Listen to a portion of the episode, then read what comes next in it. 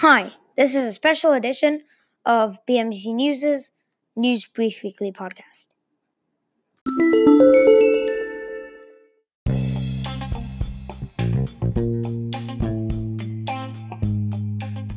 Hello, and welcome to a special edition of News Brief Weekly. So, this is the last this is the second to last News Brief Weekly episode until the end of 2019. Therefore, I have decided to do something special. This is a special year in review episode. I just hope nothing too big will happen next week. Some probably probably will happen. Uh, the new Congress started on January 4th, and it has a rec- record number of women in it. That's great.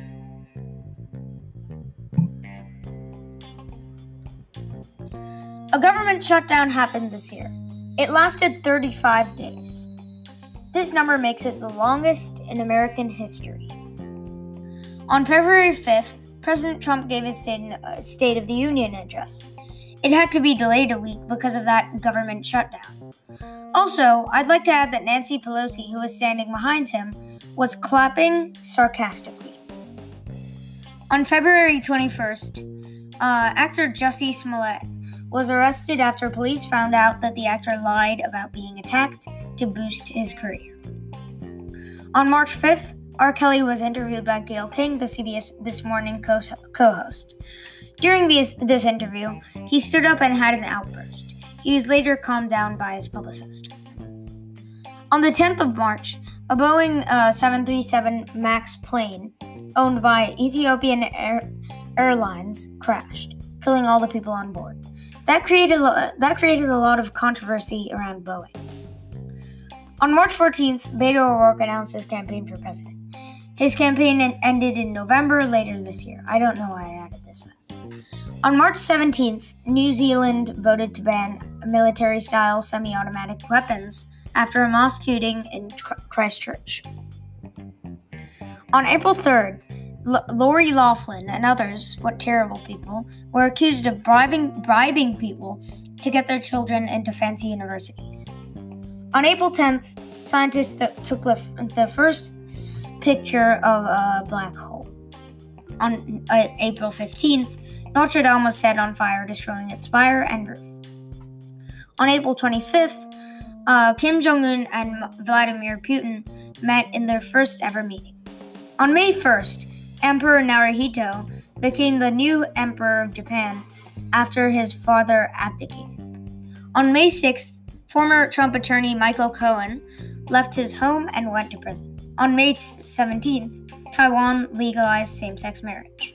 On May 24th, Theresa May announced her res- resignation in a teary speech in London. On June 13th, Sarah Sanders announced that um, she would be leaving her position as White House press secretary.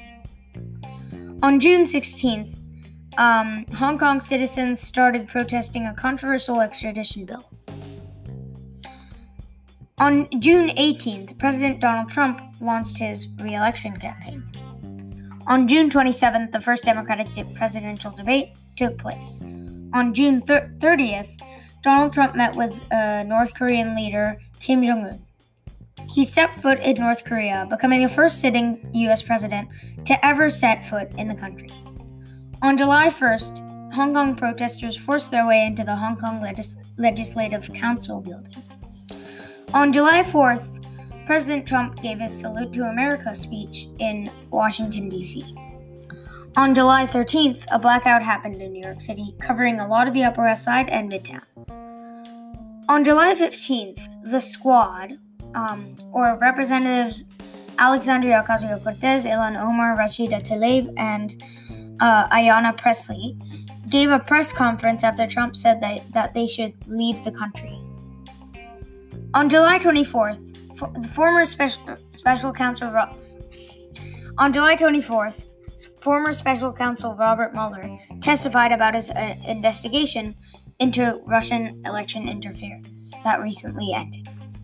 That same day, Boris Johnson was officially elected Prime Minister of the UK. On August 3rd, a shooting in El Paso occurred, killing 22 people. on August 25th, August 25th was one of the most violent nights of protest in Hong Kong.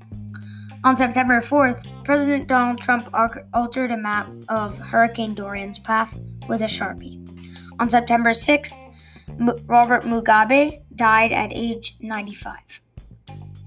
On September 18th, Canadian Prime Minister uh, Justin Trudeau spoke to the press about him wearing blackface in 2001. On September 23rd, uh, Swedish activist Greta Thunberg, Thunberg spoke to world leaders about cl- climate change at the UN. On September 25th, Ukraine President Volodymyr Zelensky spoke with President Trump after the White House released a controversial transcript of a phone call they had with each other. On October 27th, on October 7th, uh, the former U.S. President uh, Jimmy Carter answered questions at his uh, at a news conference in Nashville, uh, Tennessee, after he fell at his home and then needed stitches.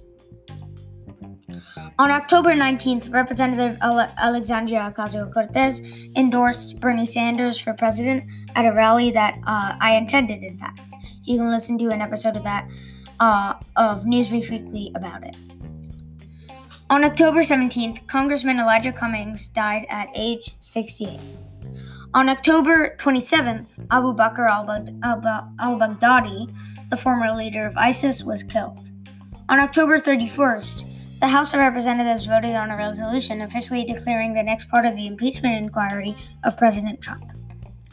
On November 20, 12th, on November 12th, former Bolivian President Evo Morales um, arrived in Mexico, which granted him asylum after he resigned as president of Bolivia because of political unrest there. On November 20th, Gordon Sondland testified for the House impeach- House's impeachment inquiry uh, into President Trump. On December 6th, a, va- a volcano erupted on White Island, owned by New Zealand. The eruption killed at least 16 people.